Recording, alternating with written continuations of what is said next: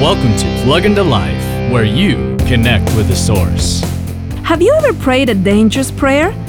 In her insightful devotional entitled While I'm Waiting, Laura Poole discusses the fact that we don't usually think of prayer that way, but that the five word prayer might change our life, taking us out of our comfort zone and allowing us to step into an adventurous and deep experience of God's presence and plan for our lives.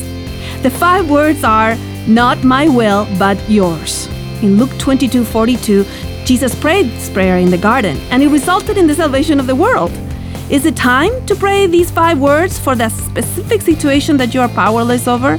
Trust God and let Him take over. Woo-hoo!